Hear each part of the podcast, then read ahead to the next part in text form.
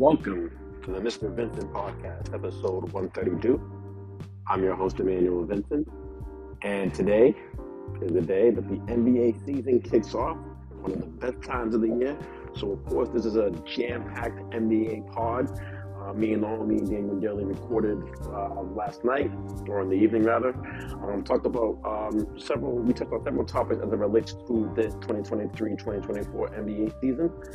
And it was a good one relatively long podcast, longer than I thought it would go. But hey, so much happened in the league from Harden and his wanting to get out of Houston, force his way out of uh, another situation yet again, to the Nuggets not being respected as reigning champions, um, to the Bucks, Celtics. So many things to discuss.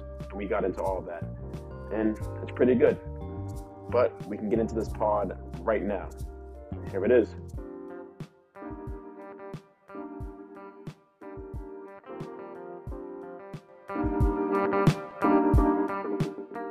So, breaking news on this pod: um, Giannis has just signed a three-year extension with the Milwaukee Bucks, um, and reported first reported by Wolves. Obviously, I mean, who else would have broke that news? Ah, Shams could have broke it, but it was Wolves. And the deal includes a player option in the 2027-2028 season. A three-year, $186 million contract extension. Wow. Big news coming out of Milwaukee. Wow. Did not expect that to happen so fast, but yep. now, now it sounds like I'm I, I'm pretty sure that that lines up with Dame's um, contract. What's left of it? Yeah, I'm that's what sure. sounds like it. Yep. Because there's no way he would do that um, if that deal didn't take place. I think. No. At least Um. early. Yeah, that's crazy. Um. Yep. Right here. Yeah, I'm just looking at it right now too. Wow. Uh, yep, that, that basically yeah that lines up with Dame's deal. So that basically means that Milwaukee did everything that it needed to do to secure um, um, Giannis's uh, future at least for the next what four years or so. Um, yeah. So that I mean that sets up nicely for Milwaukee, and that shows GM's going to work and putting all the chips on the table, and and apparently getting Dame was enough for Giannis to commit to uh, Milwaukee a little bit more. So um, good, great for Milwaukee because um, any side of turmoil, especially when we first heard those um, Giannis comments saying he's only committed, he's only committed to Milwaukee if they're committed to winning. So um, them getting G- them getting Dame, them signing this contract, it means everything's going good in Milwaukee. Yeah, man. I mean, I mean, kudos to Milwaukee. Um, this is a big win for them. Um, they did take a swing, I think, with getting Dame Lillard, um, but I think it was a necessary swing. They did have a team that was championship caliber, but they were just missing something. Struggle with getting buckets in the half court, especially in the playoffs. Now they got Dame who erases all of those issues. Now they con- there are some concerns about their perimeter defense, but at the same time, it looks like Giannis is satisfied with what the Milwaukee Bucks have done so far, and he has um, rewarded them by signing this extension. Big time, big time deal for the city of Milwaukee right now. Yep, big time save for them. Um, and especially I just think about uh, past Milwaukee teams. You think about um, uh, those guys in the '80s with Terry Cummings and those guys back in the day, Marques Johnson. Um, how that fell apart just by they couldn't get past the Celtics. Uh, you think about the Ray Allen, Sam Cassell, Glenn Robinson days, and how that fell apart with George Karl and trading um, Sam Cassell and trading Ray Allen and how that fell apart. so it's good to see Milwaukee finally put it together, keep it together, keep their team together, and keep their uh, uh, potential for winning open, rather than seeing these small market teams that kind of just have this little four or five year run and then it's over. Um, so it looks like something's going to be established there long term for them. So that's good for them. Yeah, exactly. I'm, ha- I'm happy. Hey, this is a great start to this pod because we're talking about the, the NBA um, kicks off tomorrow.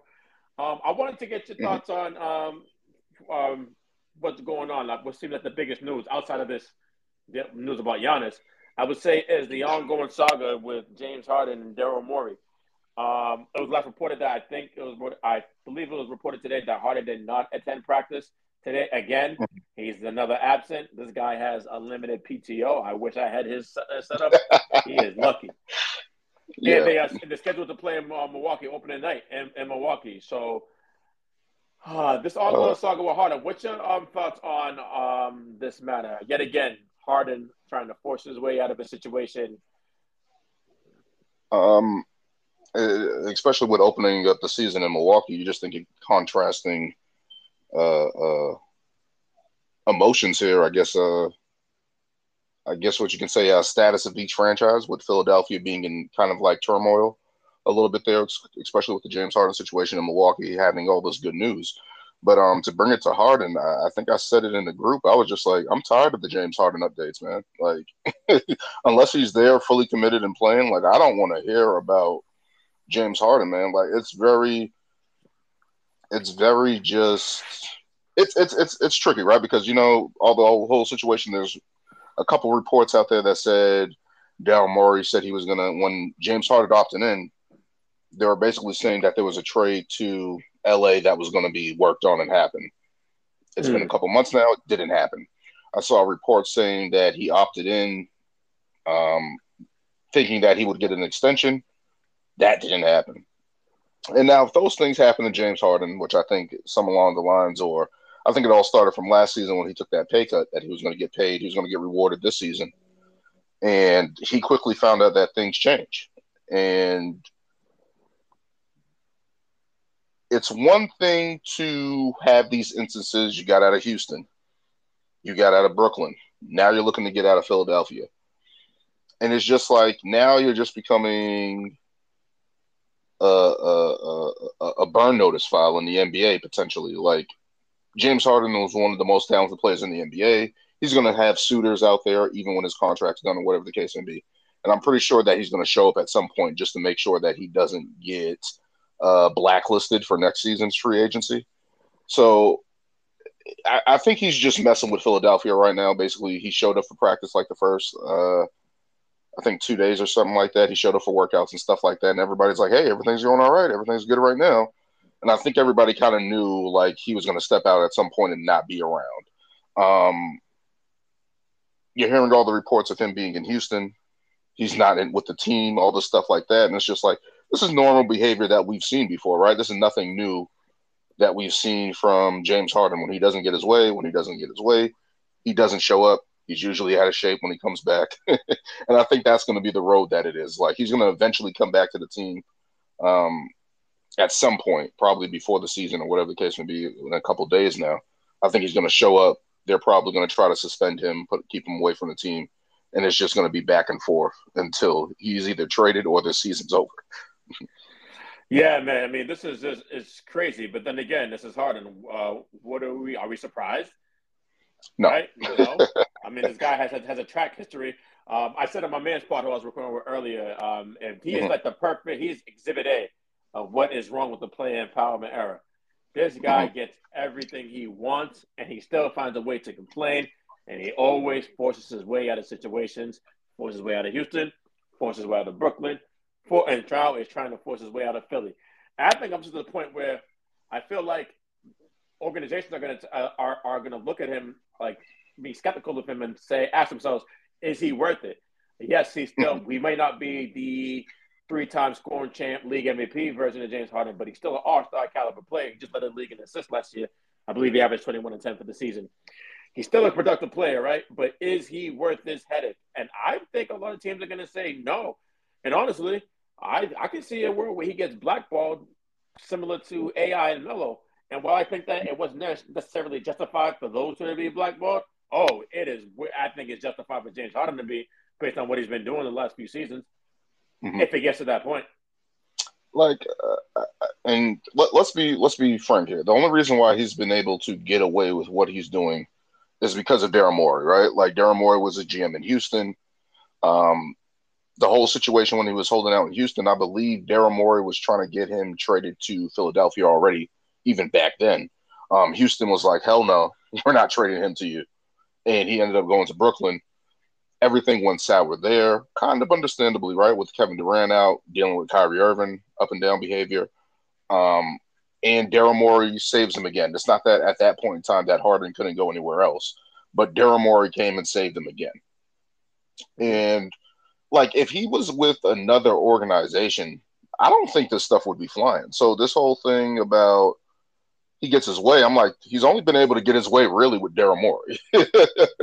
when I like when you're looking at the grand scheme of it, like Daryl Morey is the reason why James Harden behaves the way he does. right? Like you you did all that stuff in Houston, and of course Stephen A. Smith always says he did everything but uh, I forgot what he said, like brings James Harden food and stuff like that, and and, and, and rub his back or anything like that.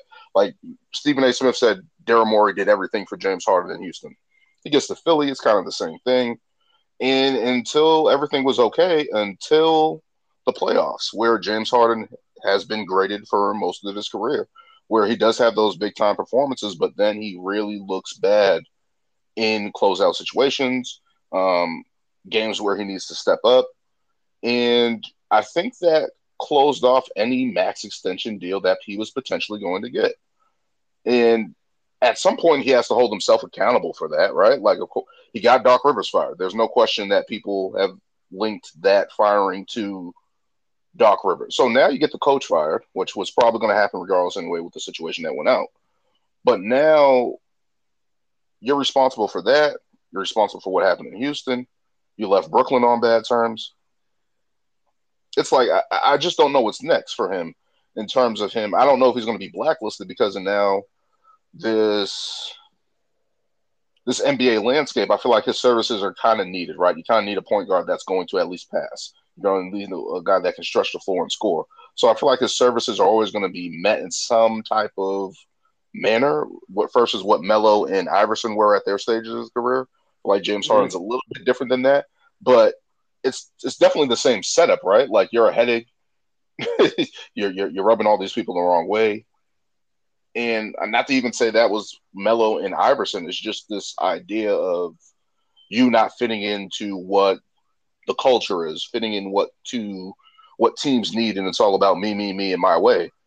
And I don't know if that's going to bode well for him. I think he can always find a team because I, I, feel like in this landscape of the NBA with all this money going around, um, but again, he's kind of reaching that age where those guys were, right? Like he's north of, I think he's 34. So his age is getting up there. So he probably has a couple seasons left and he's looking for a big contract. And I just don't know if teams are going to commit that to him. Yeah, I mean, and like we've seen Harden this flame out year and year again in the playoffs. I mean, he had something like most recently, Game Seven of these um semis against the Celtics this year, where he was atrocious had a few good games when he exploded, especially game one when Embiid didn't play. But I don't think that he's even like really like realistically a max player anymore at this point of his career. How old is James Harden? About to be thirty? About to be going on thirty four? I'm gonna look it up right now. I think he's going on thirty four. Yep. yep. So James Harden is going to be uh, not even coming up yet. Let's take a look. Yeah. Oh, he is 34 right now. Yeah. So just on 34 in August. Yeah. I mean, you're on the wrong side. You're on the wrong side of 30. you're not LeBron James. you're not Kobe. you're not all these other guys that got past 30 and were still productive, still impacting their team. Whereas James Harden, it's like we we we've and I, I kind of said this with Mike D'Antoni, uh, with his teams and stuff like that. Like we've seen your story already. Like it's 14 seasons in, and you have yet to change your game. You have yet to change your way of your mindset of how you play basketball, and it is like that, that's going to run out. Like that's going to run out, and I and I can completely understand why Daryl Morey was like, "Yeah, I'm not paying." Like from a Philadelphia perspective, I'm not paying you. I can understand that. Like, yo, you, we understand what you've done. You've you've helped Joel Embiid get MVP you've played your part in the regular season, but in terms of playoffs, that's where it matters. And you, the past couple, what has it been? Two years, the past two seasons, you flamed out in Miami, you flamed out against Boston, and it's like, why do we keep? Why do why why are teams going to keep putting themselves out there? And at this point, it's kind of like when uh, those high draft picks, those number one draft picks, they get multiple chances on NBA contracts, even though we know they're done mm-hmm. and they keep getting looks. At some point, it's going to be like that with James Harden. Yeah, I think I think yeah, absolutely right. And I mean, I don't see, I, I don't see a world where he is where Daryl Morey can get away with the approaching this like he did with Ben Simmons, just waiting, waiting for the best deal because there's only one team that is interested in the Clippers. So it makes no sense to hold him, hold him out, and hold off on the trade like and to like wait until like the, t- the trade deadline. I think sooner than later a deal's going to be done when he's gone. Uh, I mean, if I'm Daryl Morey, that's probably the best thing, right? Like, I want you gone. Like at this point, because it's like your value is not is limited, especially around the cap space around the league, ever how everything's going, and places you can go. The only other place that I think he would be able to go re, re, within trade is Miami. That's the only other place I can see because they missed out on Dame. They still have assets there, young players. They have contracts of a. Uh, but but do they? But I felt like Miami has an infrastructure that can handle Harden and the and the antics, but at the same time, yes. Yes. they want to deal with that or like even like put up a fight against that. Probably not. I mean, but if there's the one same thing, time, these guys did want Dame, and I, think I saw a quote today. But Pat Riley saying that they, they need another 25, 25 point per game scorer. You know, oh, which makes sense because I think that that will alleviate so much pressure off of Bam and Jimmy and kind of put them more in their in their real roles from an offensive standpoint, mm-hmm. at least. You know, so that, that would, you would you would think that would be a good option. I, I, I would say I would, again if I'm speaking for Pat Riley, if I'm the Heat, I will feel way more comfortable doing that with Damian Lillard than I will with James Harden. Absolutely. Like so, like James Harden's kind of like a last option. That wasn't your first option, but it's still better than what you have. It's better than what 37 year old Kyle Lowry. Mm-hmm. Um, he can potentially be a little bit more dynamic with the ball than Tyler Herro, even though they like Tyler Herro's upside. Um, but from that standpoint, if I'm Daryl, I'm trying to figure out a way to just get as many assets as I can, or at least get productive players that can play with Joel Embiid. Because I really like outside of James Harden, Joel Embiid is still going to. He was last year's MVP. He's still going to be formidable. Um, you got Tyrese Maxey, who seems to be on the rise, and everyone's kind of liking. And I like Tyrese Maxey. But now James Harden's out the way. if I'm Tyrese Maxey, hell yeah, trade this guy. I, I, want all the touches. I want all the shots next to Joel Embiid. You crazy? Like I, I just don't.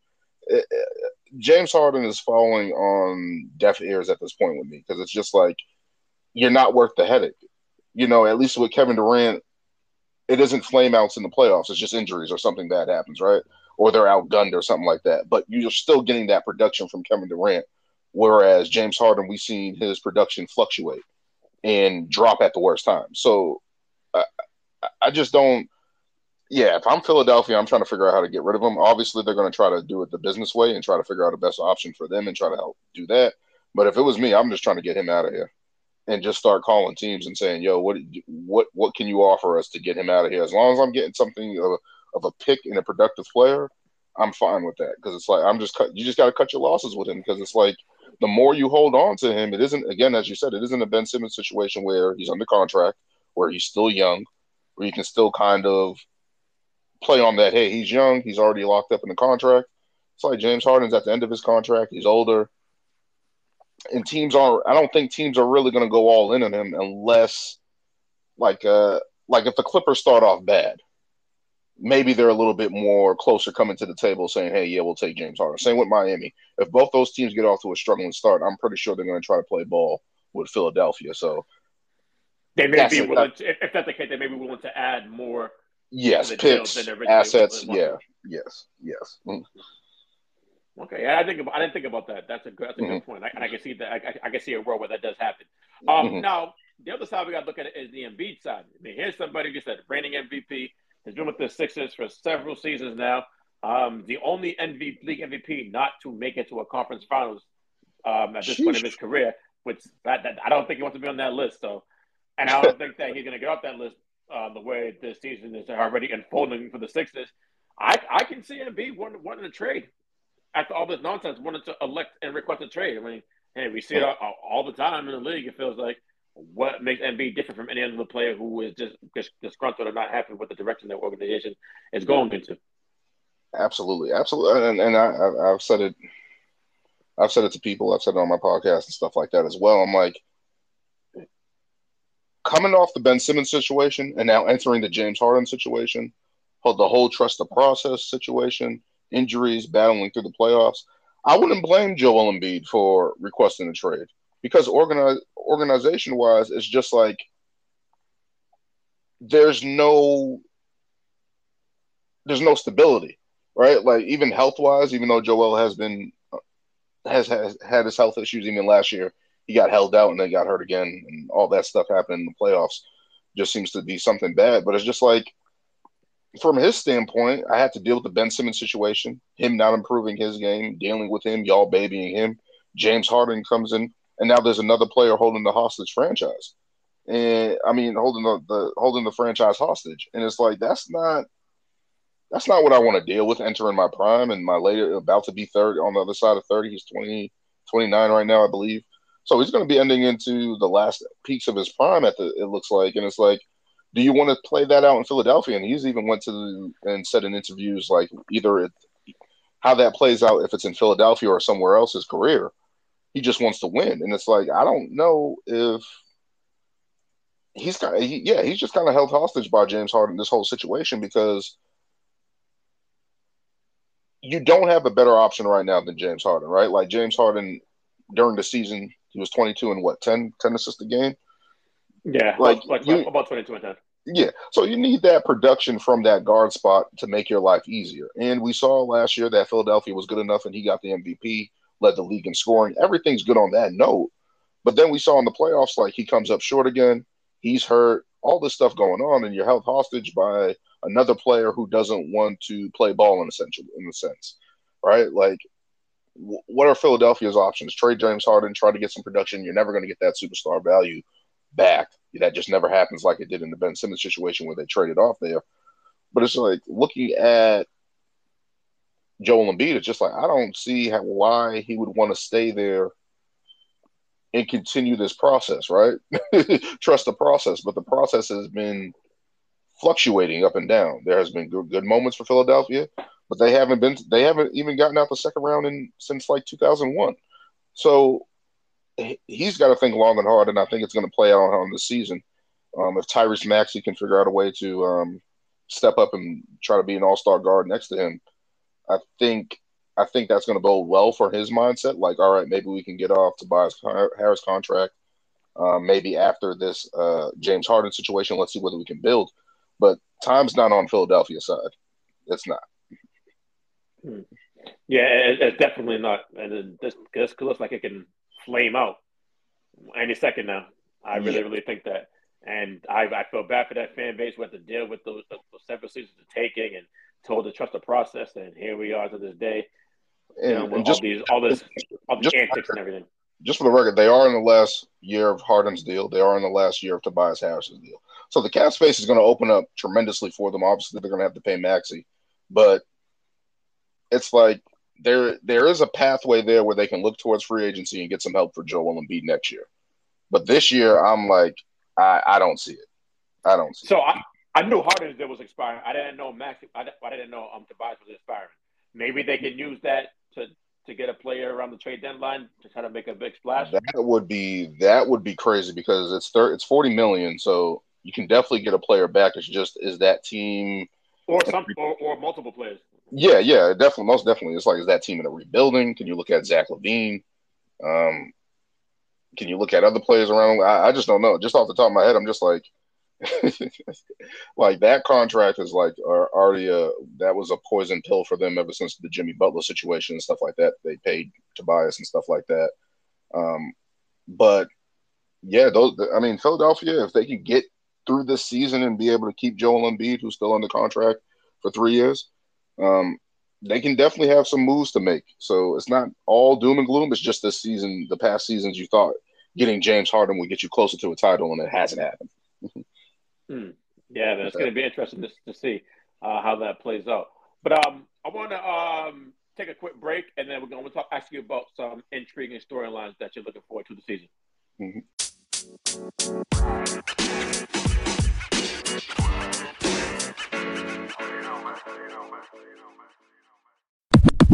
Um, what are some storylines that that are, um, you're looking forward to this upcoming season?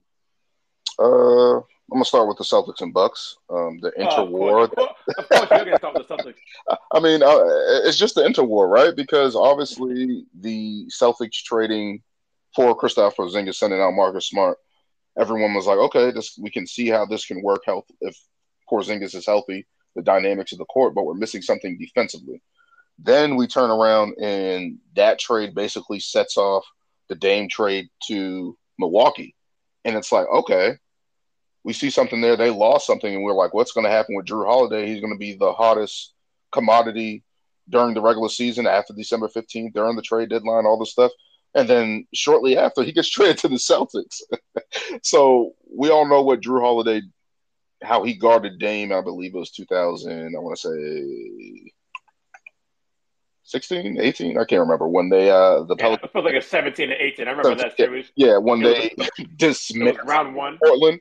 So you think about that from that standpoint, and a guy like Jrue Holiday in next to Brown and Tatum, but then we just never seen this dynamic duo of Giannis and uh, uh, Damian Lillard. Like we've never seen that that pairing, especially in smaller markets like that. And just to see Damian Lillard has never played with a player of this caliber, never. Like LaMarcus Aldridge, he played with him for three seasons and they got out the playoffs twice. He's never played with an NBA champion. He's never played with an MVP. He's never played with a Finals MVP. So and vice versa, Giannis never played yes. with a player of Dame's caliber. He's never played, and Jrue Holiday was great from Milwaukee. Let's not get that out the way. Of course, people say he's one of the most underrated players in the league, but yeah. looking at Damian Lillard, this is a guy that's you can give the ball late in situations where it's not just going to be Khris Middleton. The spacing of the floor opens up. The pick and roll, pick and pop dynamics of that duo opens up tremendously, and it's kind of like you have to pick your poison with the Milwaukee Bucks. So um, definitely the the and then how they match up with the Celtics you think about the the battles they had back and forth. It's, I think it's been they faced each other each time for the past what three out of four years. I want to say. Season? Yeah, I think it's been three out of four years. Has it like, I thought twice. I thought twice in four years. You got the year with Kyrie when they lost in the semis. They got beaten five, and then the and then the season when they um when the Celtics beat them in seven when Grant Williams went off a couple of years. Yeah, ago. yeah, yeah. So you have these matchups where these guys have battled each other. The Celtics have come out evenly with them, and I think they match up well. But it's just like this is a different dynamic and a different look of these teams because even though Giannis has never played with a guy like that, the Bucks have never had a guy that dynamic on the perimeter like that.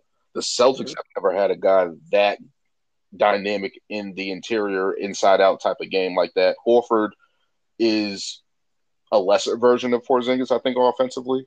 But now you add Jrue Holiday to that, who has who I think is here that's nip and tuck with him defensively versus Marcus Smart on the defensive end. But the offensive side of the ball is the thing that separates them. And I think that dynamic where the ball was ending up in Smart's hands a little bit too much at the end of games last year, now in Holiday, you know you're going to get a better option there in terms of shooting, in terms of uh, playmaking, in terms of just that offensive feel of the game. He's to that that that issue of having a inefficient shooter or anything like that on the floor, even though Jrue Holiday's percentages in the playoffs have dipped a little bit, you're to feel a little bit better. And defensively, I, I, I just like that matchup in Celtics and Bucks. Like I'm looking at the rest of the Eastern Conference and I'm like, good luck dealing with these guys night to night basis. Good luck. yeah, man. Like, I, like, yeah. So, like, I mean, that's the obvious choice right there. Celtics and Bucks, and I, I like, I like both sides. I have some concerns about both sides. I guess I'll put Milwaukee. Uh, you touched on it earlier. They've never the biggest problem that Milwaukee had, especially in the postseason, was their half court offense, the lack of space that was there for Giannis to, to get to the mm-hmm. basket. That is a race all the way with Dame Lillard there. He is going to open up that offense in ways that they never thought could be possible, right? On the flip side, you got concerns with their perimeter defense. You lose one of the best, probably the best defensive player on the perimeter in the league in Jrue Holiday. Um, so now they're going to put a lot of pressure on the likes of Brook Lopez and Giannis to, you know, um, make up for the mistakes that might be made on the perimeter and try to cover that ground. Mm-hmm. Boston, I love. I think that they have. Well, they by far have the best perimeter, um, the best uh, defensive guards in the league on the floor mm-hmm. with, with, Derrick White and um, Jrue Holiday. I'm concerned more about them now with their lack of depth and the fact that if they are to go against Milwaukee, um, I felt like what Boston had going for them the last couple of years was that they had the, the bodies to throw at Giannis with Grant Williams. Um, I know Horford's still there, but he's a year older. You have Rob Williams, right? Now those guys are gone, and Grant Williams and Rob Williams. So who's really who, are you going to rely at Horford this stage in his career? I would think it's like in year 17, I believe, and Porzingis to go up against Giannis. What was that? Uh, the o, was he? What was he at the 05 draft? 06? No, he was 07. He was with KD, so I think he's year 17. Yeah, I was. exactly. So, I mean, that, that's a lot to ask for. Now, I know Boston still has a lot of assets. I can't believe that they are that they, that they aren't going to try to adjust, uh, address rather their lack of depth at the at the big spot. Mm-hmm. I mean, I think that's going to be a signing somewhere. I don't know. I don't know what they can trade for. I know they have a bunch of second round picks and stuff like that, but cap situation, um, I don't know who they would move or what they can move. Maybe a lower contract and stuff like that. I think their best bet is probably hoping that somebody stands up like a Brissett or a Banton or Hauser really takes that uh, that step up. Um, but uh, the Celtics, if they, we didn't we didn't see the Porzingis trade happening coming through like that. We didn't see the Jrue Holiday contra uh, situation coming through like that. So uh, it's definitely going to be full of surprises if they do pull off another trade because it's just going to be like, damn. And, and and what you said about defensively with Jrue Holiday and and and, and Derrick White and the Celtics switch, it's like you're going to switch into Holiday, you're going to switch into Derrick White, you're going to switch into Jaylen Brown, you're going to switch into Jayson Tatum. So one through four, that switchability is still there, and now yep. it's just it's just looking at what if teams are going to try to attack Porzingis and how that goes, and if he's able to hold up there, um, and he can protect the rim. Uh, I think that's something that obviously the injuries of Robert Williams was hurting that a little bit, that rim protection, that rebounding. Porzingis gets about nearly two blocks a game, I believe, at least a block and a half a game. Um, he can rebound at a good rate. Uh, you're not putting all the pressure on Horford now to hold up and stuff like that. You can save him and, and, and, watch his minutes. So I definitely like the dynamics of Boston. It's just finding those maybe one or two guys off the bench that can come in and help. That's I think that's it. And then for Milwaukee, it's just like, can you stop us? And it's not like an offense like I think of the Suns. Like we're, I'm pretty sure we're going to talk about the Suns at some point. But in terms of Milwaukee, like I got Brook Lopez in the corner. I got Khris Middleton right there. Um, we can add a shooter or, or, or put another shooter there, but Dame and Giannis in those situations where they pick and roll, what are you going to do? and I'm pretty sure they're going to try to trap Dame and let Giannis get all he wants, but it's like Dame's going to get his at some point. So it's definitely pick your poison with these teams, and it's just going to be fun. it's just going to be fun, man. Yeah, absolutely. Um, you, you want to explain a little bit about like how much you guys invested in the um, KP? Knowing his injury history and everything, I mean, he did play what about 65, six, six seven games last year. Mm-hmm. You know, maybe I'll be honest, that's like an outlier. He misses a lot of games. Yeah, he does. People, he misses yeah, a lot of games. I don't know if I, will, I don't know, if, but I feel like it might be worth the gamble because what I saw, I don't watch preseason basketball like that. I'm not gonna lie, but I did mm-hmm. watch a little bit of the preseason game last week, I think, or maybe two weeks ago now. I think they were playing. They were at home. I believe they were playing the Knicks, and they started like they went with the with KP at the five and JB at the four, and they was just or, or Tatum at the four. Wait, so it had to be Derrick White, Jrue Holiday, Tatum, Brown, uh, Porzingis. They went five out, and they was hitting everything.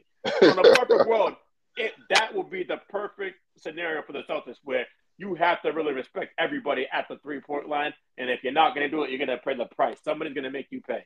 That's the perfect and, scenario for them. And with this unit, and that's the thing where we saw Al Horford struggle with his shot last season. He's getting up there in age playing especially, in the, especially, especially in the in the in the what the Eastern Conference Finals. Yeah, yeah. Game just, seven, he was struggling. It's just like you're going up against these smaller lineups and stuff like that. Guys running around, you can't take advantage of your uh, matchup offensively. You're getting you're getting you're getting spread out defensively. So now you got Porzingis, and it's like, uh oh, this guy shoots damn good from three. Um, spaces the floor, and it's like Tatum and Brown have all these driving lanes, and it's just up to them to beat their man and make the play after that. But it's like Derrick White shoots the ball really well. Jrue Holiday can shoot the ball really well. It's gonna be it's just gonna be a nightmare. And the Celtics, even though they had Grant Williams shoot the ball okay, Al Horford has been pretty good over the past couple seasons shooting the ball, but it's like this much space for Brown and Tatum is just gonna it's just gonna be crazy, man. It's just gonna be crazy. I I, I can't wait. I can't wait. I can't wait, man. This season's gonna be epic. But uh, to see Milwaukee and Celtics go at it, it's gonna be epic. Absolutely. I want to see when they play their. I think I think they don't play till I think November. Yeah, yeah. Let's take a look so. right now. I'm gonna get that schedule pulled up. They play at November 22nd at Boston mm-hmm. with the first time they meet. Then they meet again in Milwaukee January 11th, and then the final meeting will be at TD Garden in March uh, in March 20th. So that, that'll be, I guess, I think that these guys are on a collision course to the Eastern Conference Finals. May, hey, who knows? Maybe Milwaukee can, um, the Milwaukee. Maybe Miami might have something to say about that and disrupt that that from happening, mm-hmm. but we'll see. Um, for me, right on the trigger storyline, I'm looking at, I'm looking at CP3 on the on the on the Warriors. Uh, yep. I, I, I, I, still can't believe that that is actually a reality. Considering the history, I know him and Draymond didn't normally have the best of, don't have the best of, uh, fr- uh, yeah, not, not the best, best of friends based on the mm-hmm. history. And then we know CP being with the, um, with the Clippers and then the, and then the Rockets, the battles he's had with, with um, Steph Curry and everything. But did that trade go? I feel like that trade was more of, hey, let's get off of um, Jordan Poole's contract as opposed to we really want Chris Paul, his talent mm-hmm. and what he brings to our team. I mean, he does bring a lot of good things. This guy is now the guy is I believe he's going to be 39 in May, yeah, and he's going yeah. into year and now he's, and now he's in year 19. And the fact that like he's not really a Golden State Warriors player, he doesn't push the pace. He lets it slow down pound the basketball where that team is predicated on moving the basketball, man movement, ball movement. That's not CP3's mm-hmm. game. So I'm just thinking to myself, like, how is it going to work out? And again, I didn't really watch any preseason basketball, so I'm going to have to tune in up tomorrow night when they play the Suns to get a mm-hmm. glimpse of what what's going to look like. And I think I seen that he is actually going to be starting, and Draymond's going to be at the five. I saw that posted by Bleacher Report, like, like the starting lineups a couple of days ago. Mm-hmm. I don't know if that's official, but that's crazy to me, considering the fact that the biggest problem they had last year in the playoffs against the Lakers was the lack of size they had. Size and rebounding. exactly. LeBron was, able, LeBron was able to do whatever he wants to get to the basket with these. AD was over, there to clean up all, all misses for the team and put the ball back in the, in the hoop. So imagine these guys going up against the likes of, of the Lakers or even Denver with, with Joker. How the hell are they going to stop that? Mm-hmm. Uh, yeah, and I think we saw it even with I don't know if this is a Kerr thing or organizational thing for the Warriors or what it is. But even in FIBA, we saw him go towards smaller lineups and tinker with spacing and stuff like that. So, um, just speaking on Chris Paul, I think it's a good addition because one, you're you're not getting the erratic play of a Jordan Poole who's up and down and, and turn over yes. the ball. You're getting a little bit more stability, even though Chris Paul at this stage of his career has been turnover prone and injury prone, stuff like that. In limited minutes, 20, 25 minutes a game, he can make he can make some good plays for you. And I don't think it's so much for the starting unit, as I've, i saw in a couple preseason games. He had some good plays with Curry. Um, finding Curry off ball with his movement, it's probably easier for Chris Paul to have Curry and Clay running around um, rather than trying to beat his man off the dribble and make something happen. But mm. I think this is more for, I think people are overlooking what he's going to do potentially for the second unit. Um, Jonathan Kuminga, Moses Moody, uh, Kevon Looney, guys like that finding those, getting those guys, those young guys, easier shots because right, like we've seen Jonathan Kuminga, Moses Moody out there struggle a little bit, be lost. I feel like that's a way that Chris Paul can really. I feel like that's going to be his impact, getting that the bench role players easier shots and setting them up really because I don't I don't know if Chris Paul is going to be on on on the floor during clutch time. I don't know if he's going to be in that role um, because he gets attacked defensively at this stage of his career. Um, I, I, feel like it's going to be case by case as to whether or not he's going to be in the. Yeah, yeah, yeah. Depending on matchups and stuff like that, and, and what the situation in the game, of course. But it's like looking at it, I feel like he's going to try to get those other guys. Hopefully, he gets those other guys. That's what I'm looking at it. Because getting Jonathan Kuminga confidence, maybe that bumps Jonathan Kuminga up to a starting position there, um, or at least getting some playing time the starters because it's like you boost his confidence, you see his progression. Um, but I think that's more of it to mentor those other guys and hopefully improve their bench where they don't have to rely on Steph Curry and the starters as much, getting production from that second unit. I think that's going to be Chris Paul's uh, impact on his team more so. Which is why I thought that he would. It, it's perfect for him to come off the bench to run with the second unit, as you just mentioned. But I'm here to talk about him like playing with the starters. Like that doesn't make it. That doesn't make that I, sense to me. I, I think. I think they just went to Kevon Looney. It was like, hey, he got the starter thing. Chris Paul's Chris Paul. You're Kevon Looney. Even though I love what what Kevon Looney has done for them since the, the championship run in carving out his role for this team as a rebounder and just being a force inside for them. Um, but I think they just went to him and was like, "Hey, you're going to play more minutes as the game goes on, and stuff like that. Just do this for Chris Paul's ego." Even at this, even though at this point, I'm like, I don't see why he would want to start. you know what I mean? Like chasing all these young guards, especially out west and stuff like that, and, and getting mismatch. I, I don't know why he wants to do that, but it's the competitor in him. But hopefully, I, I think they just went to Kevon Looney was just like, hey, help us out here with Chris and stuff like that. Because I don't I don't see them. I don't see the benefit of them going small. I don't. I, I don't. At this stage right now, I just don't see the benefit of the Warriors going small like that. Exactly. So that's why I'm really intrigued to see like how this plays out. So I will be locked in tomorrow night uh, when the when they uh, play the Suns and in Golden State. Um, speaking of the Suns, um, what's your thoughts on them going into the season? We got, I mean, they got the, the big three, um, which comes with a hefty price tag, and we know that the they, the new CBA is trying to avoid this from happening by having a harsher penalty with the second apron and everything. Um, mm-hmm. Do you think that the Suns can uh, potentially go to the finals and win the championship this year? I, I I just don't see it, and I don't want to sound like I'm just raining on their parade of getting Bradley Beal because Bradley Beal is a good player. I think people have gone cold on him just because he's been lost in the shuffle in Washington, right? And they haven't really yeah. been able to get to the playoffs and things of that nature. But I do think that he brings a different dynamic to them in terms of more scoring, and I think it's like a run TMZ, uh, run TMC, and and and maybe those Suns teams in the early '90s and stuff like that. Um, just run and gun. They're going to score a lot. They're going to be entertaining but it kind of reminds they're trying, and of course they have Frank Vogel as their head coach, and they're a defensive minded coach, but they don't yeah. really have the, the, the, necessary pieces. They don't have for the pieces, Frank Vogel team to be proficient on the defensive end. And he has improved the defenses everywhere, right? He's in Orlando, he improved their defense. He was in LA, he improved their defense. Yep. Uh, in Indiana, that gave him Indiana. his card. Yep, and I love those teams, but um, just looking at this team, I, I just don't see how you can make up defensively. And yes, they tried to get uh, Eric Gordon in there.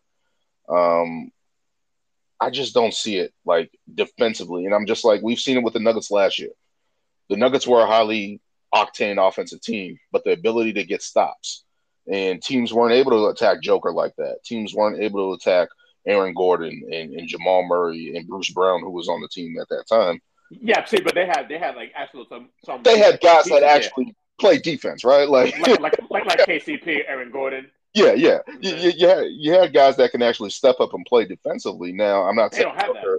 they don't have that. I don't see that. And Eric Gordon at 34, 35 years old, I don't see that. They have Josh Okogie, who's known for his defense. That's really the only guy.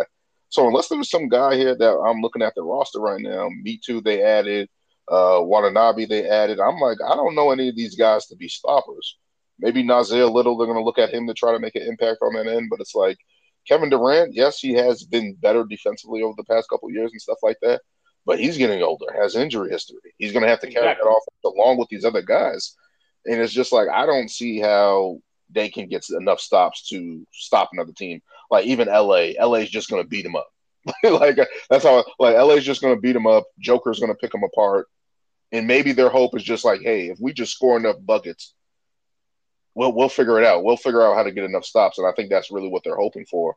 Where I mean, I like, think, yeah, go I ahead. Think I think I think that's all that, that's all they can rely on is getting buckets and outscoring their, their opponents because they're not going to be able to consistently get stops with this team. No yeah, way. I mean, I mean, what, what what better way to do that and then have what three 30 nearly 30 point per game scores on your team, right? Like if anybody's going to be able to do it, it's going to be these guys, right? Yeah. So I, I think that's what they're hoping for and and that's what they're looking for. And I think Bradley Beal said he's going to try to step up on the defensive end. I'm like, man, I just don't. I, and I'm not saying that he's not a good defender or he can't hold up, but it's just like I just don't see it with this team defensively. How you get enough stops against in in in, in this improved Western Conference? I just don't see how you get enough stops. Yeah, I, I feel like their ceiling is semis. Yeah, and that's where they were last best, season. Best, best case scenario, exactly. They got picked apart, got picked apart by the Joker, and they really haven't addressed that issue of having a, a, player that can like at least not not stop him, but at least like can try to somewhat contain him, slow him down. They haven't addressed that at all. What Nurkic? Good luck. everybody was trying to, everybody was trying to happy happy about that. Like, oh, they got Nurkic as a big man to replace. I'm like, I would have rather had DeAndre Ayton because at least he's a big body. At least if he's put in the right situation, he'll be able to score a little bit. But it's like Nurkic, I'm like, I, I saw him in Portland. like, and, he's, and he's always hurt too. Like, and he's injury prone. So it's like I don't see how that works for them at all. I don't I don't see how that works for them. I don't see it. I, I just don't.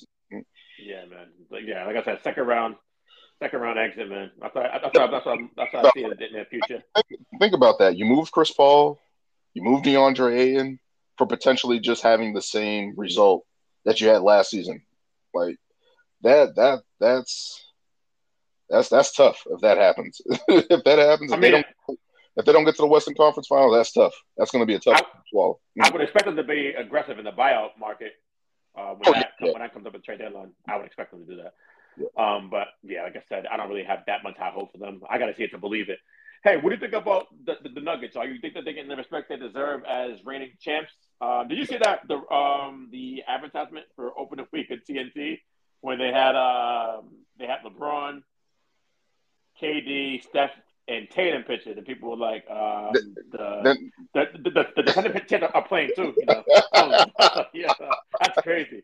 They, I think they, they, that's not even. I, I, think they have a guy that's not even playing the open tonight. Tatum's not playing. Exactly. Yeah, exactly. yeah. Wait, wait, hold on. Um, the, the, the, the, not playing. The Suns playing Wednesday night. Not, not yeah, I was, I was dying. That was crazy. No, uh, but to answer your question, no. Like they picked apart the Western Conference last season. Like I think, how many games did they lose? They lost to Minnesota one game. They lost three games in the Western Conference and four total. Yeah, they lost four overall. Oh, sorry, sorry, they lost one. So one, three in the next round. That makes three. Swept. Oh, that's, that's four games. Yeah. Yeah. So that's four games they just ran through the NBA essentially. And that's not, and that, that's no shout out to Miami Heat. People say they're uh, eighth seed or whatever the case may be. The Celtics weren't there. They weren't good. The Celtics weren't good enough to make it last year. That's just what the realization of it is. Milwaukee wasn't good enough to do it. LA wasn't able to beat them. Memphis got out. Warriors, et cetera, et cetera. All these other guys that were the stalwarts. This guy's a two-time MVP. Guy's a Finals MVP. Jamal Murray stepped up in the playoffs and destroyed teams left and right. Um, Aaron Gordon, Miles Porter, uh, uh, Porter Jr., Michael Porter Jr. Like these guys just won the NBA championship, and everybody's like, eh. you know, they lost Bruce Brown, and I'm like, we got to put a little bit more respect on what this team did last season, what they are. Like Joker, you still have what? If you want to say Giannis is the best player in the world, fine, I'm fine with that.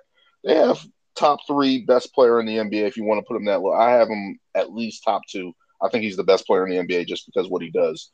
I think I, think it's toss up between between him and Giannis. Toss up. Yeah, like it's, it's, it's, it's between those two guys, right? So it's like yeah. they have one of the best players in the NBA, who's in the prime of his career, with a team that when you look at KCP, who's able to play defense and knock down threes, Aaron Gordon, who fills his role perfectly, and this is what I said when he got traded there. I'm like, if he can just find his role next to Joker, and he has as a defender, a stopper, a guy that steps up, rebounds, plays defense um, Michael Porter Jr. stepping up, and he's he's only going to improve his game.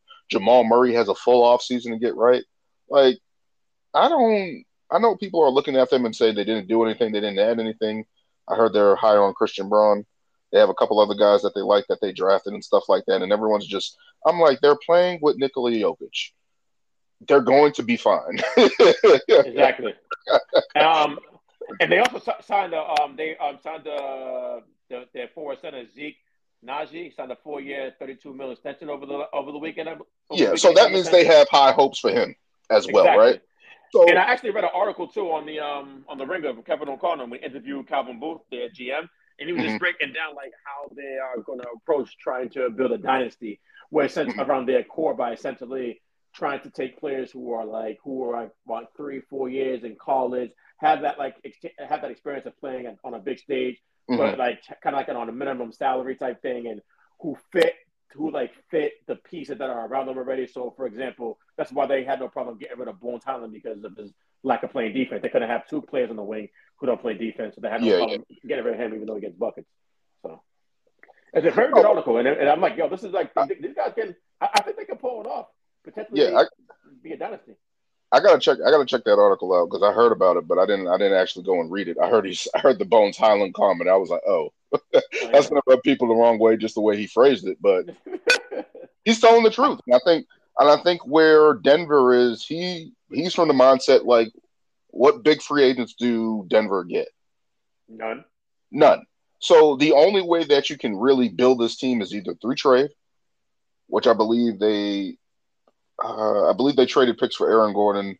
Um, they drafted well. They're not going to be high in the lottery, whatever the case may be. So the only way to do that is through draft, right? Like you draft a little bit more seasoned players who fit your style of play and what you want to do. That's what you should do. and I think it's easier with the Joker as your best player because he's he makes everybody better. So I think I, I think I think people really underestimate, underestimate that about Joker, how much he can make players look look better than what they actually are. And it's like I'm just thinking about players who make guys better like that to that degree. Think of Magic and guys like that. But the probably LeBron. the best LeBron, of course, as well, getting the maximize out of people. Luke, well, not I won't want to say Luka because you know I'm pretty sure two ball dominant. Yeah, yeah, two ball dominant. But I just think of players like Steve Nash, where it's like, I'm gonna get somebody a shot, or Chris Paul. I'm gonna get somebody a shot here. I'm gonna find somebody. I'm gonna hit you on the wing. Just keep running. I'm gonna hit you. You get young guys that are playing like that, and especially in that altitude, and they're running gun style, and he's able to hit people who are just always running full court passes, behind the back passes, bounce passes. No matter what, Joker's gonna find you. So those young guys get on the court with Joker while other guys are resting. I think that's gonna. I think that's the plan for them, where they're just gonna use this regular season to see what young guys can step up. Exactly, uh, and people forget about this. It's not like Jamal Murray is, is entering the season trying to work his way back into basketball shape after coming off an injury. He is not. He is not injured. He is going to be able to play basketball at a high level coming into the season as opposed to last season. And didn't he sit out um, in FIBA this year? I believe he did. He uh, Joker, right? Yep, yep, yep, yep, yep. He did. He did sit out. So well, Jamal, Jamal Murray. Jamal Murray uh, for Canada, yeah, he did sit out. So exactly. So he's gonna be um, well rested and fresh coming into the season. And I think again, people aren't respecting him either. I'm like, yo, he played. He had against, one of the best conference finals I've ever seen from, from a guard. Like we gotta, like again, we just gotta give these guys respect. Like the Lakers had no answer for them, right? And the Lakers build up this defense, right? And and and and are trying to stop him. And Phoenix didn't have an answer for him. Uh, Minnesota's on the younger path. They didn't have an answer for him. It's like when I'm looking at the Western Conference, it's like who has an answer for Jamal Murray and Nikola Jokic in the in the in the in the Western Conference? I'm looking through. I don't see it. so for somebody to sit there and, and just disregard them and be like, "Oh, we're looking at the Lakers," people even I, I think in the GM survey, I think somebody even picked the Clippers to win. I'm like, are you like what? Like what are we smoking here? Disrespecting these guys in the Western Conference who just destroyed them, and I don't see a team that has an answer yet. I don't see it. I don't. I don't see it. Yeah, I, I definitely uh, don't, don't see it as well. Um, speaking of uh, um, teams in the West, potential you know championship winners, the Lakers, LA Lakers, man. I think that they. Um, I, I'm, I'm questioning. I talked about man on the podcast I did earlier. I'm not. I'm high on their ceiling, but I don't know if realistic that I can expect them to meet that. Because I think that their ceiling is conference finals, NBA finals, but at the same time, we're going to take some things into consideration. Yes, LeBron is like um, a freak, once in a lifetime generational player from a physical standpoint. He's just out of this world. Father Time, though, is undefeated, but not with LeBron just yet. However, he is going into year 21 can we expect him to be the player that he's been the last couple of seasons in LA, especially last year when he had so much on his plate? I don't know if that's realistic. Maybe it is. And then, of course, there's Anthony Davis. Anthony Davis um, is injury prone. It was, it was a miracle that he didn't really, that, that was able to stay up all the way towards the conference finals. Mm-hmm. I was happy to see that. But can we actually rely on that again? I don't know. But if all goes well and they are relatively healthy, I think they could. I think we can see some good things from the Lakers. I mean, they still got. I know. That, I know they still got D'Lo. People aren't really high on him, but I think that he could be a trade piece down the line. So they got Gabe Vincent there. You got Vanderbilt from the um, trade uh, um, at the trade deadline that you traded Russ, and you got Rui a little prior to that. Austin Reaves emerged as the most important player, not named LeBron or AD on that team. Mm-hmm. Um, he played well in FIBA, got himself a good deal in the offseason as well. So this team now is going to have a full. This group is going to have a full well, had a full training camp, and now is going to come into the season as opposed to trying to work everything on the fly after after the trade deadline. Mm-hmm. And, I, and I like the job that Darvin Ham did did last season. So I see a lot of good things with this team, but at the same time, I see some well, uh, things that could, that can be a problem for the team down the line. Chris, oh yeah, I forgot about Christian Wood, um, mm-hmm. Taurean Prince, and Gabe Vincent as well. Those additions, those are big additions as well. Mm-hmm. Uh, I'm, I'm along the lines of you. I think this team is better than what people are looking at because people are seeing them as uh, some people have concerns and stuff like that. I've seen predictions saying they're only going to win like 45 games or something like that, 42. I'm like, what? I'm like, they have LeBron, they have AD. They still have it. That's still a best, one of the top five duos in the NBA. Um, Yep. you've added Gabe Vincent, who I think they're looking for a little bit more consistent shooting um, than this the erratic play of D'Angelo Russell a little bit there. So they did add Oh, Gabe Vincent, right. who was who was just Gabe Vincent, who was just in the NBA Finals. They added Taurean Prince to spread the floor as well. Um, they got some big bodies, Jaxson Hayes, um, Christian Wood to fortify the the front court at least with Anthony Davis. Can have some options there, some different play styles there. Um, Jarred Vanderbilt had a good last season. I thought he came in and played really well for the Lakers defensively and stuff like that. Rui Hachimura, of course, was a surprise for them, but it's just like I, looking at that conference finals, looking how Joker dismantled Anthony Davis, and it's no shot at Anthony Davis. I just don't see him having an answer for that, and that's the thing that needs to be neutralized, right? Like again, the, uh, like we were talking about the Suns, there's no answer for Joker, and and that's Anthony Davis at his best. We saw it last season, him being the MVP conversation, hold up through the playoffs, and he played well in the conference finals. But looking up against Joker is just like if that's your answer again, I don't see how you overtake that, right? Like I just don't Mhm. see how your two guys like I just don't think your two guys, LeBron and AD, match up at this stage against Joker and Jamal Murray. Because LeBron can't guard Jamal Murray. He's not gonna go out and do that. The the the Nuggets at least have Aaron Gordon to throw at LeBron Mhm. and deter him at this stage. And LeBron's in age 21. If this was 30 year old LeBron, I would have been like, all right, the Lakers probably have this, and there's nobody to stop LeBron. And but this is LeBron going into age on the verge of age 39 at this stage. And I think it's just if Anthony Davis can take another step in this game around these guys, right? And I mean, th- th- that's what they want. The Lakers want LeBron wants to pass it towards AD to be the Yeah. point of the offense, uh, Mhm. at, least, at least from a scoring standpoint. But I don't know if that's really in AD's DNA to be that. I mean, he's a great, great talent, a generational talent, I would say. I I just don't. Again, I just don't know. I just don't know if that's. I'm not saying that he can't do it. I'm just Oh, saying even if he. I'm just saying. I'm just saying if even if he does it consistently, is that enough to defeat Joker? I don't know, and that's the thing. I, I just don't know if he can raise his game because Joker was shooting fadeaway jumpers over him and just just like his best wasn't Joker's best, right? Like Joker is just a different dynamic that I don't think Anthony Davis can deal with at this point. And Anthony Davis, what he averaged? He averaged 27 and 14, three blocks. That's a great series against everybody. Yeah, yeah, right? except Like he did not for the he, Joker. he did not have a bad series. And I just and another thing too, and I don't think the Lakers address this. Yeah, you're gonna probably bet on Austin Reaves, Rui, um, things of that nature. But it's like I don't know if you guys solved anything on the perimeter to stop Jamal Murray. Like I don't know if you guys solved anything there. So even though I like the additions of the Lakers, I like what they did fortifying this team, building a lot more depth. But I just don't know. I don't know if it's enough to overtake the Denver Nuggets. I just don't know. Yeah, yeah. Again, like I, I'm, I'm, I'm high, I'm high in their ceiling, but in reality, I don't know if they can even, like really reach that that ceiling. And I think that Mm. They could probably be at conference finals, maybe the NBA finals. But again, like they haven't like really addressed how to stop gonna- that, that two man game with Jokic and Murray. it's going to take godly efforts from LeBron and AD at that time Yes, to do it. It- It's just going to take one of those classic performances like you're just like, damn, LeBron had 40, 12, and 15. AD had 30 and 18 and five blocks. It's going to take those on a night to night basis. And is that them. really fair, particularly for LeBron at this stage of his career? That- that- that- that- game four when that's he went what- crazy well- in the first half and was he just flamed out in the second half of that game. Gassed, and it's just it's just different. It's just it's just old Father Time is undefeated.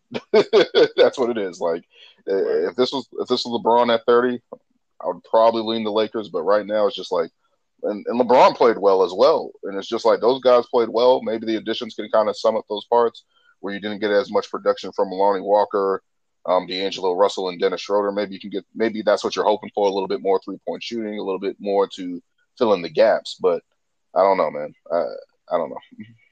Yeah. Um, did you watch um preseason? I watched a couple games. Yes, yes. What's your thoughts on Wemby if, if you watched him play or seen the highlights? Man, I said it. I think I said it last season where I thought Evan Mobley was the evolution. He's going to be that KG type player to step out and defend, and and he just got to add a little bit to his shot, a little bit that build his offensive game similar to KG. Wemby, I'm looking at him and I'm like, it's a KD build with defense and handle and I, I haven't seen anything like that. Maybe Kevin Durant's the closest. Um, Kevin Durant's obviously a better scorer and stuff like that. But Wemby, he's bringing the ball up the court. He's doing dribble handoffs. He's crossing people up. like even in preseason, I'm like, this guy is a unicorn. And he just the, covers so much ground on defense. It's, it's crazy. Like, yeah, the block. I think I shared it. I think I shared it. Uh, uh, uh, Wemby blocking Andrew Wiggins. Like we've seen plays in the preseason where he's running out to cover ground, block a guy on the perimeter, and run in transition and finish on the other end. And it's like the Spurs did it again. they got us again. They got like this guy. If he stays healthy, it's like we already know he's going to be an all star. He's going to be great. If if he's healthy, he's changing the game just by stepping on the court. And we, uh, I've, I've never seen anything like this. Uh, Word. I've never seen anything. Like this. I watch some highlights. I'm like, man, this guy's special. I'm really impressed with his ability to like to move the way he moves his feet at, at that size and stay in the, and stay in the picture, even if he if they get beat and just and if he's not punching his punching the shot away, he's altering the shot. And yeah, that, I think I think it was the first game against OKC where he gets beat off the dribble and he just his arms just come in like a, a, tree trunk and just swat the shot away. And it's like you beat him off the dribble and he's still there. you know what I mean? So and I think that's I don't I don't want to leave out Chet Holmgren in that because Chet Holmgren's kind of that same archetype, I guess you want to say. Um, but Wemby and him that and to have those guys together in the league in the Western Conference, same division, it's like that's that's good for the league. Looking at those two young guys right there, like that's really really good for the league. Yeah, I mean when people when people I was talking to people earlier, um, summertime about Wemby and they're talking about he's going to be a bust. I'm like, there's no way this guy's going to be a bust. I don't know if he's going to be a generational player or like this best prospect all time level player that they're hyping him up or how they're advertising him to be. But there's no way with this guy's skill set that he is going to be a bust in this league. Do you guys watch the guy? Like that's crazy. The guy got a handle. It was like seven four way handle. I always said it's like a cross between KD and KP. Yeah, that's what, that, that, that's, that's what that, that's why I'm like I'm looking at him. I'm like, yo, he's he's dribbling and crossing people over. It isn't like the defender's not there. Yeah. Like, and he's he, like, it, it's crazy, man. Like, it's just like when he gets, and that's the first thing. Of course, we always project and stuff like that. And you look at injury history, like you're just hoping that he doesn't get hurt, and then you're just like, I'm just thinking in my head, once he puts on 20, 25 pounds and really uses his force, it's going to be a problem for anyone because you're just not going to be able to deal with that. Like it's going to be different. It's going to be different. like how do yeah, you guard man. him? Like you can't load up. You can't just get big centers. You just can't just be like, oh, we're just going to get bruising guys against them. The league is just not like that anymore. And it's like, so you're going to have to have somebody who out there can guard and try to move him off his his game, but his handle, his footwork, I, I, he's just too dynamic, man. it's going to be interesting. I don't know how you stop him. I don't know. I, I, I can't see a world where he's not in the defensive uh, play of the year picture. I just can't see man. that with the impact that he has on, on the game. On that like that, those whole those whole things where uh, Rudy Gobert has those metrics that favor him. Like Wemby's good enough to impact those metrics in terms of guarding on the perimeter. I where, say that. where Rudy, Wemby, yeah, mm-hmm. you can play, you can play Rudy out, out of a game. Just bring him on the perimeter. A, a guard can expose him on, on, the perimeter. I don't think you can do that with Wemby. There's no way. Yeah, like it's going to be the first time in history you're probably going to use a pick to get a center off you. like, like that's the thing that I'm thinking. Like, like teams are going to have to play completely different. Like, all right, maybe I don't want to try to switch on the Wemby. like, maybe I got to try to figure out how to and and and he couldn't be in a better place, right? A better uh, incubator than San Antonio, right? With Gregg Popovich as the coach, you got Tim Duncan always lurking around. Um, Tony Parker, obviously, they have a relationship from France. Um, Manu, you know, like all the David Rob, all these people in that incubator for him and in that environment. It's like that's it's gonna it's gonna be crazy. I don't know how long Pop is gonna be there. he signed that extension. We all know, but it's just like I don't know how anyone's gonna answer like him when he gets his body right when he fills out when he like it's not even like you're saying like he's to get lost in the NBA game. Obviously, he was going against uh, uh, Chet Holmgren, a couple secondary players off the bench and stuff like that. But it's like I don't know how teams are going to be able to stop him once he's ready. I don't know how you do it. Yeah, and I said to people before saying that they don't think that he's gonna that he'll be like a work in progress, so he probably won't have the stats to win Rookie of the Year and probably go to somebody like a Chet or even a Scoot Henderson. But I mm-hmm. think that just but what is it? What is impact on both sides of the, of the floor?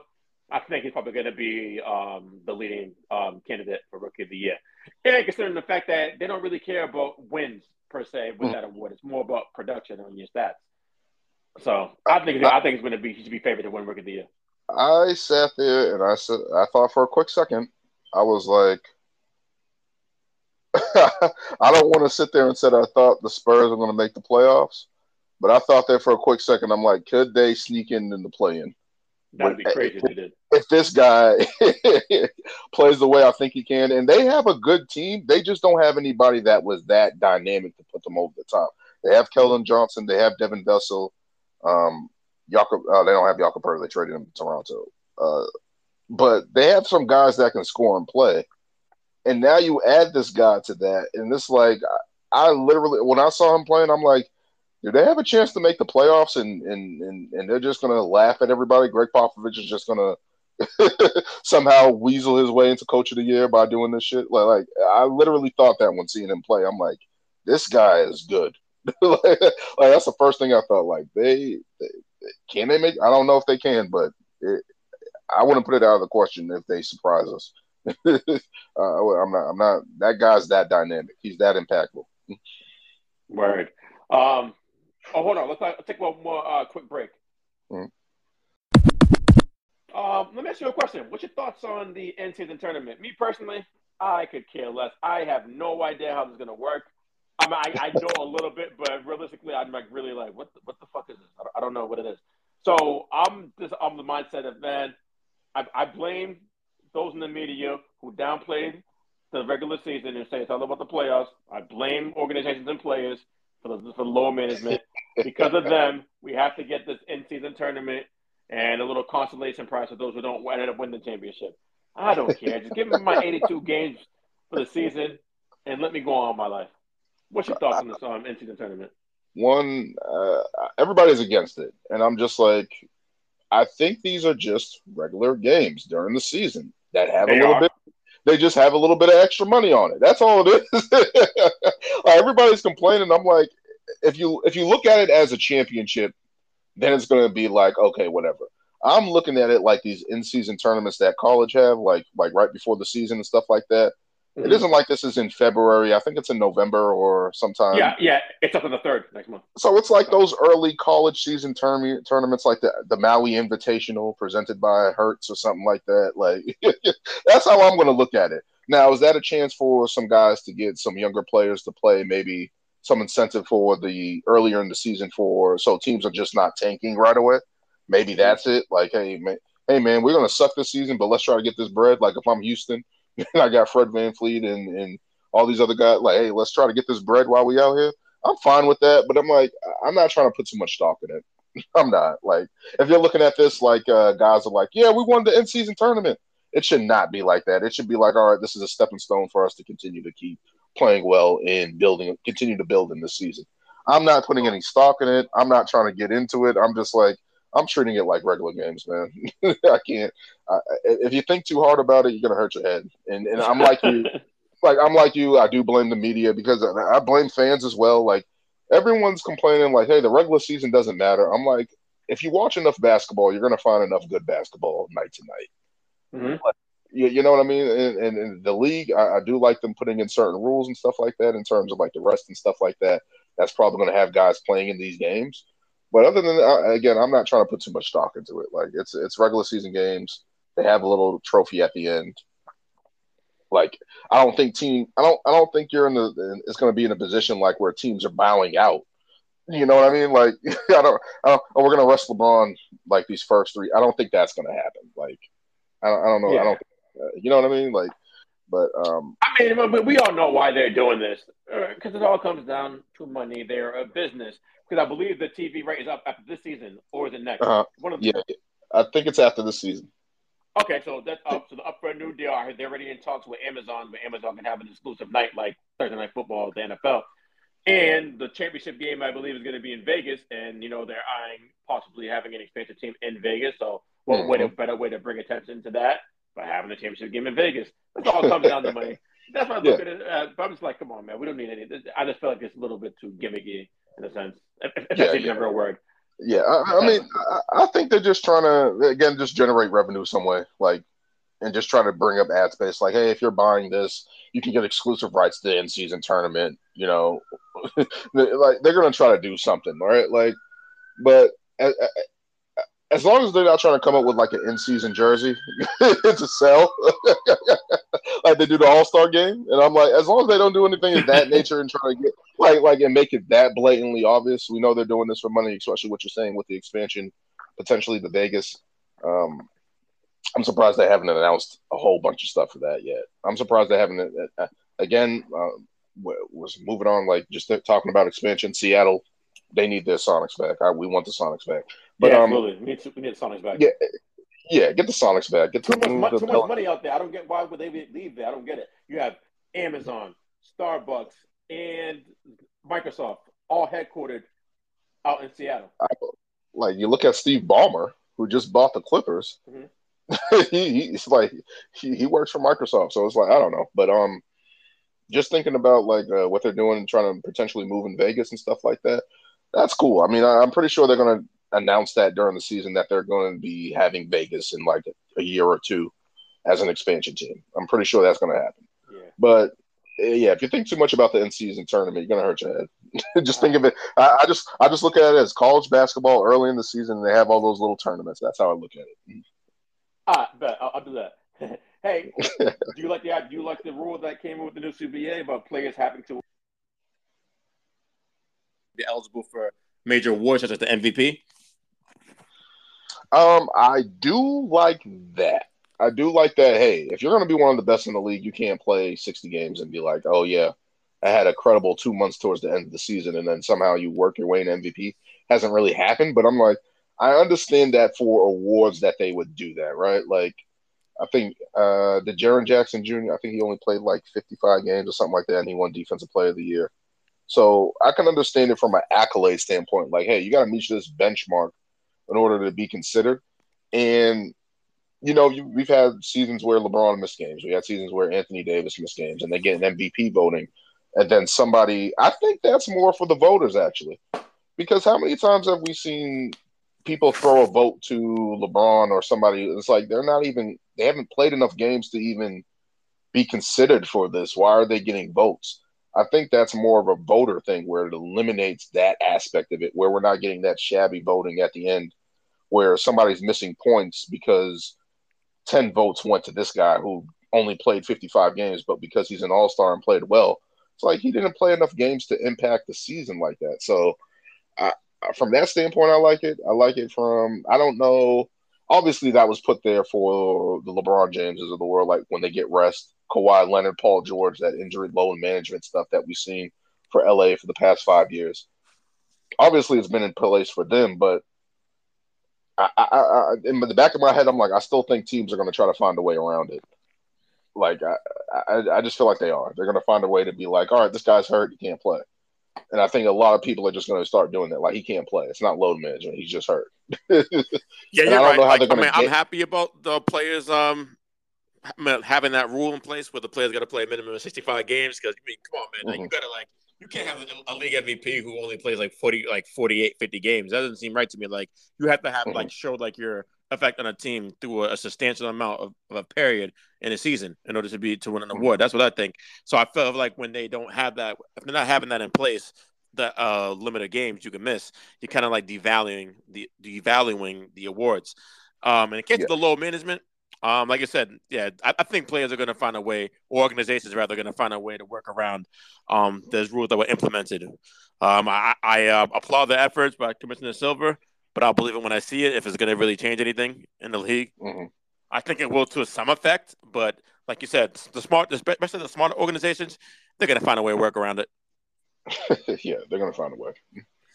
All right. So, uh, one last question before we get out of here. Um, what's your NBA Finals prediction and champion? Uh, I got the.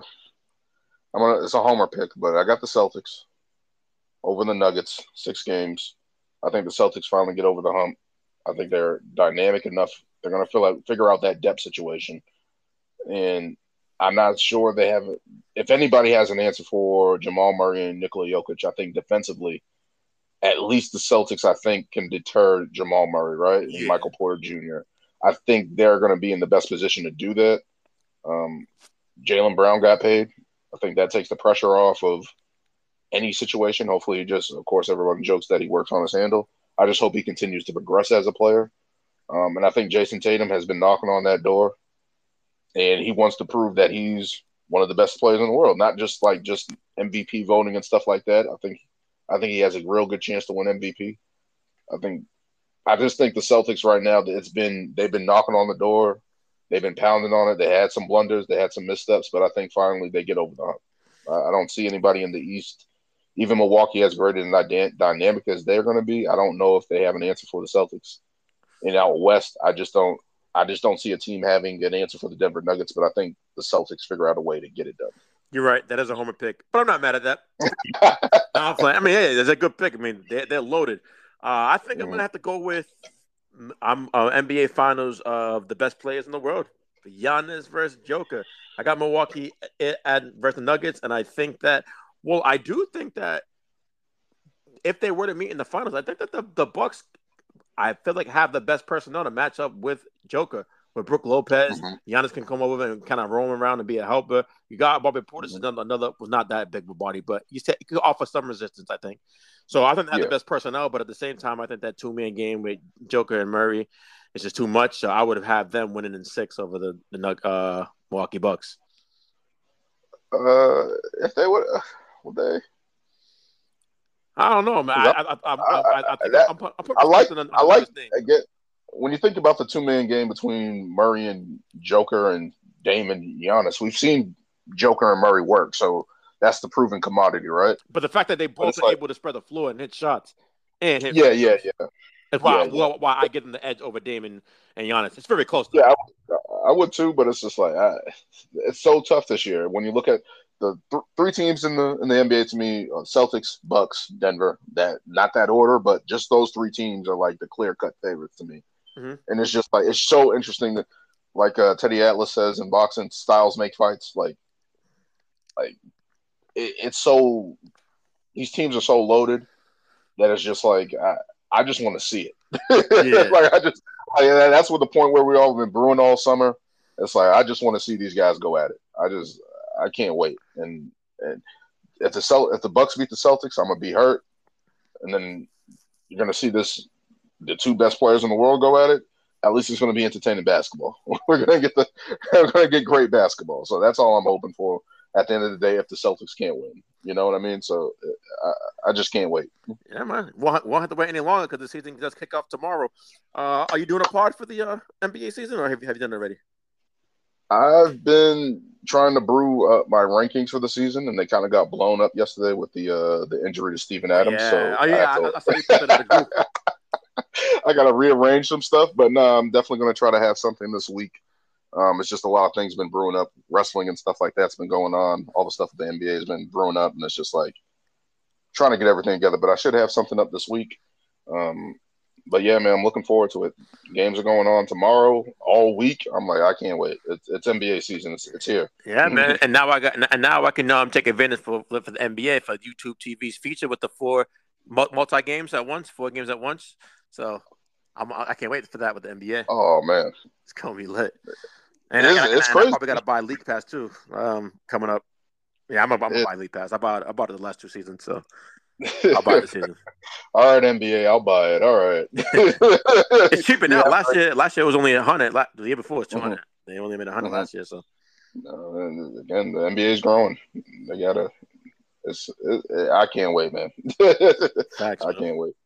All right, man. Well, I appreciate you for coming on, man. I'll let you go. Enjoy your evening. Um, and we'll talk throughout the week, I'm sure, in the group and you know throughout the season. Yes, man. Thank you for having me on. Yes, and sir, man. Appreciate you. Basketball's back. Yes, sir.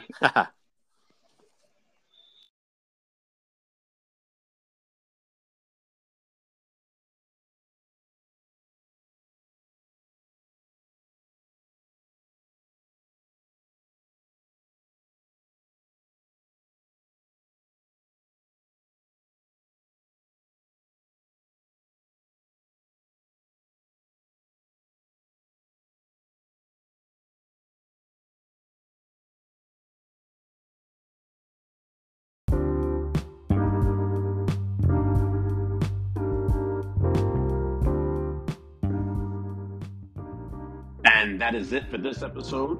Hopefully, you guys enjoyed it. And if you're new to this pod, hopefully you enjoyed it as well. Then I hope you'll stick around for the journey.